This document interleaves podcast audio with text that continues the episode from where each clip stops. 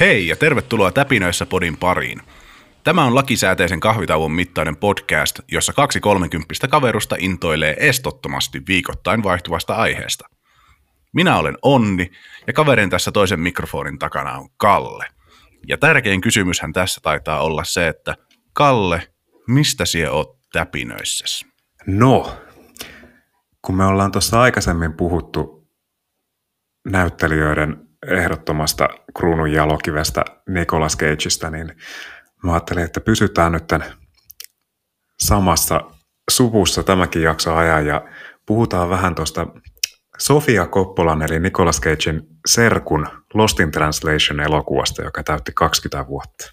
Jo tästä taidettiin puhua silloin, kun ääniteltiin Nicolas Cageista, niin vähän ennen kuin painettiin rekkiä, niin taidettiin sivuttaa tätä aihetta pikkasen jo, niin mukavaa, että päästään vähän syventymään.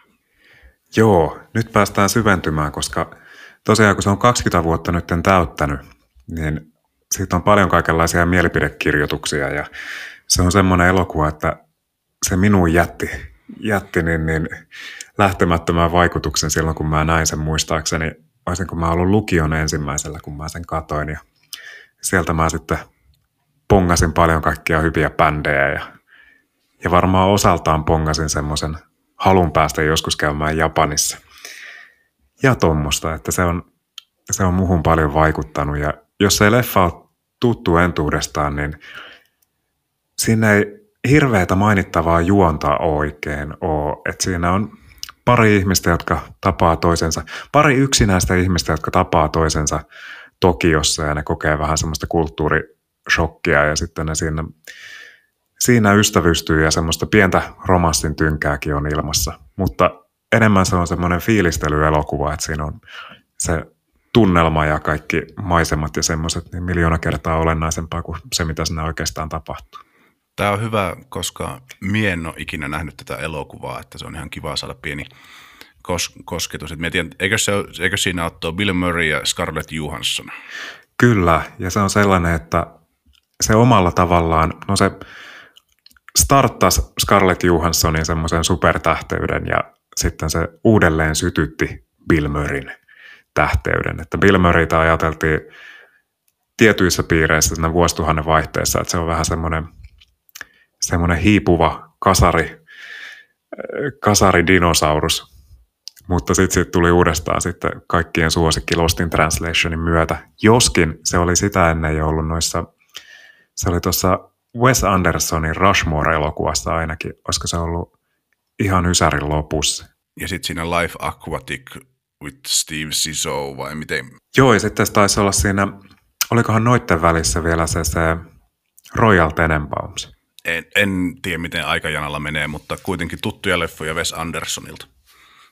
Joo, Joo, mä en edes muista, oliko siinä Royal Tenenbaums. Mä en ole nähnyt sitä miljoonaa vuoteen, mutta kuitenkin niin Wes Anderson oli jo oli jo kaivannut sen Bill Murrayn naftaliinista ja sitten Lost in Translation teki siitä taas semmoisen semmoisen niin Starban ja aloitti sen semmoisen uuden, uuden aikakauden Bill Murrayn uralla. Mikä siinä leffassa on semmoinen, mikä, kun sä rupeat miettimään sitä niin katselukertojen jälkeen, niin mikä on se ensimmäinen asia, mitä siihen mieti, tai sinulla tulee mieleen, tai mikä lämmittää sinua sisältäpäin, kun sä pohdit sitä elokuvaa? No se on semmoinen luonteva elokuva, että se aikoinaan kuvattiin kai tosi nopeasti ja vähän semmoisella gonzo-mentaliteetilla, että pienellä porukalla mentiin kuvaamaan paikkoihin, missä ei välttämättä ollut lupaa kuvata ja kuvattiin yöllä ja milloin vaan pystyttiin tekemään ja, ja tuollaista. Että se on, siinä on niin tosi pienet ne palikat, mistä sitä on lähdetty tekemään. Ja se on tosiaan semmoinen tunnelmointielokuva, että se on helppo laittaa – taustalle pyörimään ihan vaan, ihan vaan sen fiiliksen takia. Että se, joku voi ajatella, että se on todella hidas elokuva, että siinä, niin kuin, siinä tosiaan niin kuin fiilistellen saattaa kuvata jotain asiaa tosi pitkään ja, ja tuollaista. Mutta se, niin kuin mitä mä siinä eniten mietin, niin se, se, että miten, jos jossain elokuvassa sanotaan, että kaupunki on yksi hahmoista, niin se on ehdottomasti tuossa Lost in Translationissa. Miten se tulee ilmi? No, kun siinä ne Bill Murray ja Scarlett Johansson, niin ne joutuu semmoisiin tilanteisiin, missä niillä on vähän niin kuin semmoista kulttuurishokkia ja ne koittaa luovia siellä Japanissa erilaisten tapojen keskellä, niin niistä tulee varmaan siitä ilmi, että ne on niin kuin, niin kuin samalla kun katsoja koittaa hahmottaa, että miten tämä kulttuuri toimii, niin nekin koittaa siinä samalla hahmottaa sitä, että, että sitten tulee semmoinen matkailufiilis ja sitten sit on sanottu, että tuon elokuvan ansiosta on perustettu satoja matkailublogeja, mikä mä uskon ihan hyvin. Et mäkin muistan silloin 2000-luvun alussa lukeneen jostain naisten lehdistä, siellä oli paljon kaikkea, kaikkea että haluatko tehdä tämmöisen ihanan Lost in Translation henkisen Japanin matkan, että näissä paikoissa siellä käyttiin ja tuommoista. Mutta se, miksi mä halusin sitä tänään puhua, niin mä oon huomannut, että moni mun lempitaideteos, niin se on, ne on semmoisia salamapullossa taideteoksia, että just täsmälleen oikealla hetkellä on taltioitu oikea asia. Ja tämä on ehdottomasti semmoinen. Että nyt kun on tämän 20-vuotis juhlan myötä paljon mielipidekirjoituksia tuosta, että mitä se, mitä se elokuva ihmiselle merkitsee ja millaisen jäljen se on jättänyt, niin, niin niissä monessa tulee esille just toi sama asia, että siinä ikään kuin taltioitiin semmoinen hetki, mitä ei ole enää toistettavissa. Että siinä, että se on, se on niin kuin aika moderni elokuva, mutta se niin kuin matkailukokemus, mikä siinä näytetään, niin se on sellainen, että sitä ei enää, enää olisi oikein mahdollista toisintaa. Että se oli just siinä hetkessä, milloin ihmisillä ei ollut älypuhelimia vielä. Että toi leffa tosiaan kuvattiin siinä 2000-luvun alussa ja älypuhelimien iso läpilyömisvuosi taisi olla, olisiko se ollut 2007, kun iPhone meni ihan rytinällä läpi. Että niin kuin tuossa 2000-luvun alussa, niin silloin matkailija vielä pystyy oikeasti tylsistymään, mikä on tärkeää tuon juonen kannalta, että siinä Scarlett Johansson tylsistyy ja sitä kautta varmaan päätyy juttelemaan hotellin baarissa Murrayn hahmon kanssa ja loppu on historia. Tässä on kiva yhtenäis, yhteneväisyys siihen muutaman jakson takaisin asiaan, missä puhuttiin siitä, että pitää olla välillä ihan oikeasti tylsää, jotta löytää uusia, uusia polkuja, niin tuohan on aika kiva, kiva ajatus matkailunkin kannalta, että, että jos niin kuin tälleen hypoteettisesti lähtee johonkin reissuun, niin kaikki ei ole niin millin tarkasti suunniteltu, niin se antaa mahdollisuuden semmoiselle, semmoiselle tota, oivallukselle ja uusille suunnille, mikä tässä leffassakin ilmeisesti on ollut se, se niin kuin pointti. Joo, ja tämä on mun mielessä samassa kategoriassa kuin yksi mun lempikirjoista, mikä on tuon, tuon Alex Garlandin The Beach. Sanoiko sulle Alex Garland mitään? Eikö se ole se Ex Machina mies? Joo, Ex Machina mies ja sitten teki Devs TV-sarja muun muassa. Ja oliko se 28 päivää myöhemmin zombi, zombieleffa, niin sen käsikirjoitti ja kaikkea tuollaista. Niin, niin sen ura alkoi siitä, että se kirjoitti tuon, tuon The Beach-romaanin silloin, kun se oli, oliko se joku 23-24. Et se oli silloin itse ollut semmoinen backpacker-ihminen ja sitten se siitä siitä teki kirjan. Ja sitten siitä kirjasta, niin hyvin pian sen julkaisun jälkeen, niin sitä lähdettiin puuhaamaan isoa Hollywood-elokuvaa, missä sitten näytteli Leonardo DiCaprio. Mutta kuitenkin niin se, se kirja, se taisi tulla, olisiko se tullut 96 tai jotain. Ja siinä oli idea, että on tämmöinen saari Thaimaassa ja siellä on vähän niin kuin Lord of the Flies henkisesti uusi yhteiskunta aloitettu sinne saarelle. Ja sekään juoni ei toimisi niin kuin älypuhelin aikana ollenkaan. Et siinäkin, siinäkin tehtiin semmoinen tarina just oikealla hetkellä, että se, se niin kuin taltioi, taltioi jotain semmoista, mikä ei niin kuin nyt menisi läpi enää. Ja sitten tässä Lost in Translationissa on just tota samaa, että ne niin kuin sellaisen vanhan kulttuurin viimeiset, viimeiset niin auringon säteet vangitsi. Joo, minulla pyörii tästä vaan päässä semmoinen lausaus, että en tiedä kuka sen on sanonut vai mistä se on, mutta se on se, että sieltä voi astua samaan jokeen kahdesti, koska joko sie oot muuttunut tai sitten se joki on muuttunut. Ja että se, se et koskaan voi luoda sitä samaa, samoja olosuhteita ja samoja, samoja tilanteita uudestaan. Se voit päästä lähelle, mutta jokin, jokin siinä on aina muuttunut. Että se et voi saavuttaa semmoista niin kuin toisintoa semmoisesta kauniista hetkistä. Jep. Ja sitten tuossa huomaa senkin, että siinä leffassa on paljon semmoisia asioita, mitkä ei varmaan enää menisi läpi. Että se on oman aikansa tuote hyvässä ja pahassa. Et esimerkiksi silloin kuvaushetkellä, vaikka Scarlett Johansson siinä näyttelee parikymppistä naista, niin hän oli kuvaushetkellä 17 ja olikohan Bill Murray 53. Et siinä on aika härkänen, härkänen ikäero. Ja ei se nyt hirveän semmoiseksi, semmoiseksi niin, niin sensuelliksi pääse menemään missään vaiheessa. Että se on, olikohan siinä, no mä nyt mene spoilaamaan sen enempää, mutta ei se, ei se mitenkään, mitenkään kovin ronskiksi pääse se niiden suhde siinä elokuvan aikana, että se nyt on sentään lieventävänä asia harna. Mutta kyllä se, kyllä se on sellaista, että sitä miettii, että silloin kun se tuli se leffa, niin en mä muista, että siitä hirveästi oli puhetta, että miten järkyttävä ikäero niillä, niillä näyttelijöillä on siinä. Mutta sitten nyt noissa mielipidekirjoituksissa, niin se on melkein ensimmäisenä kaikessa.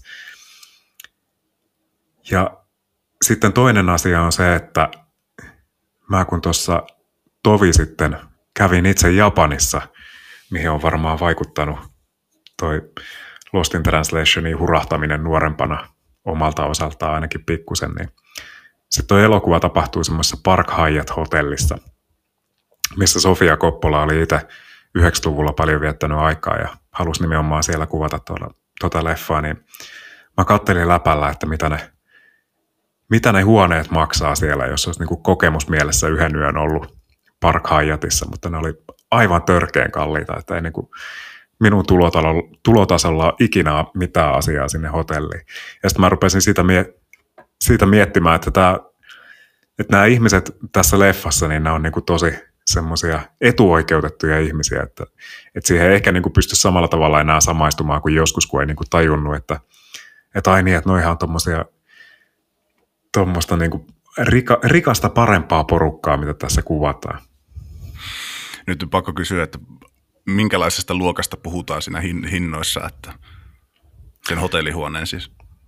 En mä muista enää. Se mä taisin saada siitä jonkun sydänkohtauksen, kun mä luin sen ja sitten kun mut elvytettiin, niin mä sitä enää, enää saanut päähän. Mutta se oli kuitenkin, että me sillä reissulla, koska niin kuin Jeni sattuu olemaan, Jenin kurssi sattuu olemaan tosi hyvä suhteessa euroon, että siellä oli aika, aika halpaa, niin me siellä pari yötä vietettiin jopa viiden tähden hotellissa. Ajateltiin, että käydäänpä nyt kerrankin semmosessa. Mutta niin kuin toi Park Hyatt, niin se oli ihan törkeän paljon kalliimpi kuin se viiden tähden hotelli, missä me oltiin. Et se, sen mä siitä muistan, että Onkohan siinä käynyt silleen, että se on ollut ihan inhimillisissä hinnoissa silloin aikanaan, mutta sitten sen leffan myötä ne on voinut myös nostaa niitä hintoja tähti, tähtitieteellisesti. Mone, monestihan siinä on semmoista, että jos jossain elokuvasta – näytetään jotain paikkaa, josta tulee tosi iso turistinähtävyys, niin sitten hänen hinnat nousee luonnollisesti, kun porukka haluaa käydä siellä, niin sitten on varaa, varaa niin sanotusti lypsää sitä dollaria sieltä, niin onkohan tuossa tuossa hotlassa käynyt sama, samanlainen homma, vai että onkohan se aina ollut semmoinen ns. paremman väen paikka? Niin se voi olla vähän molempia ja tässäkin niin ihan toi samantyylinen asia. Jos, jos olisi käynyt noin, että tuo elokuva on nostanut tätä hintatasoa, niin samanlainen elokuvan korruptoiva vaikutus oli myös siinä The Beach-elokuvassa. Että siinä oli sellainen paratiisi, koskematon paratiisi laguuni, missä sitten Leonardo ja kumppanit vietti aikaa. Niin sitten kun se leffa tuli, niin sitten tuli hirveä turistirysä siitä paikasta ja ilmeisesti turistit on nyt niin tuhonnut sen ihan totaalisesti sen paikan, että, että siellä on nyt niinku, se muistaakseni jossain vaiheessa suljettiinkin se ranta, kun ne on niin paljon tehnyt damakea siellä ne turistit. Niin se on hauskaa, että kun se kirjan, kirjan pointti oli, että on tällainen koskematon paratiisi, mutta pikkuhiljaa ihmiset sitten korruptoi korruptoi kaiken siellä, niin sitten, sitten kun sitä kirjasta tehdään elokuva, niin oikeasti tapahtuu se, että on niin tämmöinen paratiisipaikka ja ihmiset korruptoi se. Mm, eli tota, pari jaksoa taaksepäin tämmöinen cyberpunk-efekti, että, että niin tehdään varo, varoituksena, että tälleen käy, jos niin kuin, tapahtuu, tapahtuu tiettyjä asioita, niin sitten todellisuudessa, kun siitä tulee suosittua, niin sitten käy niitä asioita, mistä varoitellaan. Justiinsakin näin, ja mä voisin, voisin tuosta Beachistä puhua paljon enemmänkin, mutta mä koitan tässä nyt nipin napin jotenkin pysytellä aiheen helmuissa kiinni, niin, niin, niin tuosta Lost in Translationista vielä, vielä sen verran, että mä löysin siitä tosi paljon musiikkia, mitä mä kuuntelen vielä nytkin. Että siinä oli teemana sellainen niin kuin dream pop musiikki, tai niin kuin musiik- musiikillisena teemana oli dream pop. Et silloin kun Sofia Koppola oli sitä käsikirjoittanut, niin se oli pyytänyt joltain musakaverilta, että ei mulle semmoinen soittolista kaikkea dream poppia, niin mä kuuntelen sitä samalla kun mä kirjoitan tän, niin, niin se on tosi sidoksissa se musiikki siihen. Ja siinä oli, tiedätkö sellaisen tyyppi kuin Kevin Shields? En.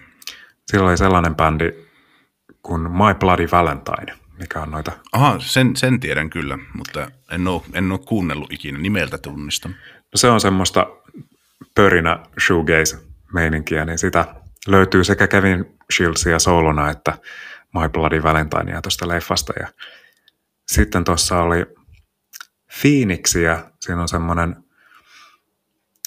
semmoinen aika muistettava kohta, missä soi Phoenix taustalla. Ja sitten on hauskaa, että sen Phoenixin laulaja on Sofia Koppola aviomies nykyään. Niin. Mutta ei tainnut tolla vielä olla. Ja sitten siinä on tota Airia, mistä tykkään siitäkin kovasti. Ne on ranskalaisia bändejä molemmat. Niin niihin sitten osittain hurahdin Lost in Translationin ansiosta. Joo, ne on kaikki semmoisia bändejä, mitä, mihin minulla ei ole minkäänlaista kosketusta, niin se on mukava, mukava kuulla uusia tuttavuuksia. Mä joskus niin, niin, sidosut johonkin tuoliin ja pakotan kuuntelemaan. Sitten hyväksyn kohtaloni siinä, siinä kohtaa. Että. Pääset sitten semmoisen semmoisen ranskalaisen hipster-popin makuun. No sitten tietysti vielä tämmöisiä niin yhteen nipovia, niv, nipo, miten, se, tai miten suomen kieli toimii. No niputetaan tätä, tätä aihetta nyt pikkasen yhteen tässä, että mitenkäs sitten semmoinen ihminen, joka ei ole vielä ollut täpinöissään tuosta Lost in Translationista, niin miten siellä saisit semmoisella hissipitsauksella, elevator pitchillä, eli semmoisella yhden lauseen tämä näin mainostuksella saisit ihmisen olemaan täpinöissä tästä leffasta? No varmaan mä ensin painottaisin sitä, että, että kun toi on aikansa kuvaus tosiaan hyvässä ja pahassa, niin, niin mä voisin ehkä myydä ton leffan sillä, että mä sanoisin, että jos sä haluat, haluat semmoisen niin kuin kohtalaisen autenttisen kuvauksen siitä, millaista oli 2000-luvun alussa, niin, niin musta tuntuu, että tuossa on tosi paljon semmoista 2000-luvun alkua saatu vangittua.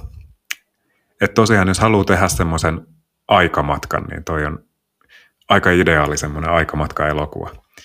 Että jos miettii, että mikä kaikki tässä 20 vuoden aikana on muuttunut, niin on huonompiakin sellaisia taustatapetteja tuolle tuumailulle kuin se, että katsoo Lost in Translationia. Et siinä on, kaikki on aika nykyaikaista, mutta sitten niin kuin moni minusta ehkä nykyajan huonoja puolia, niin ne ei ole vielä tuossa ollenkaan läsnä.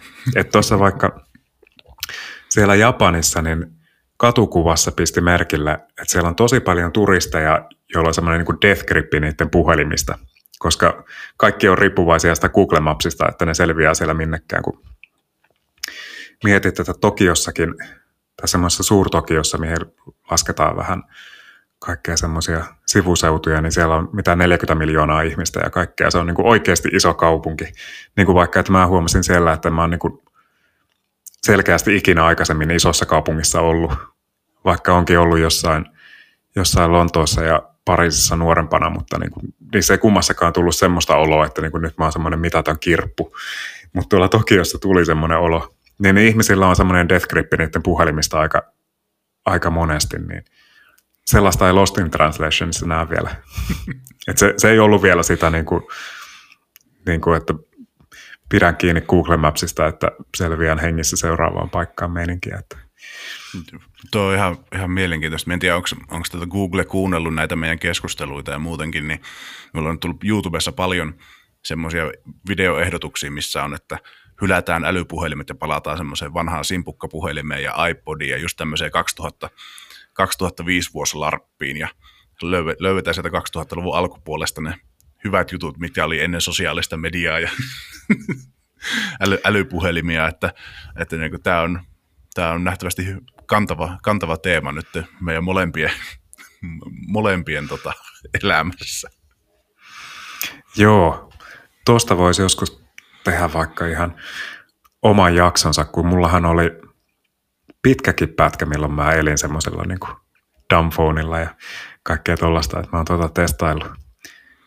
Mutta joo, loppukaneettina, niin kattokaa Lost in Translation ja jos olette nähnyt sen silloin joskus parikymmentä vuotta sitten, niin kuin minä sen näin, niin kannattaa vähän lueskella noita ihmisten mielipidekirjoituksia ja miettiä sitten omaa suhdettaan siihen, että millaista oli silloin 2000-luvun alussa ja mistä jutuista dikkas silloin ja mitkä jutut on kestänyt aikaa ja mitkä jutut ei ole kestänyt aikaa ja, ja niin, niin, mitä asioita on muuttunut, jotka on ehkä, ehkä semmoisia, että ne tuntuu, että nyt ollaan menty huonompaan suuntaan ja mitkä on niitä asioita, jotka tuntuu siltä, että nyt on menty parempaan suuntaan ja näin poispäin.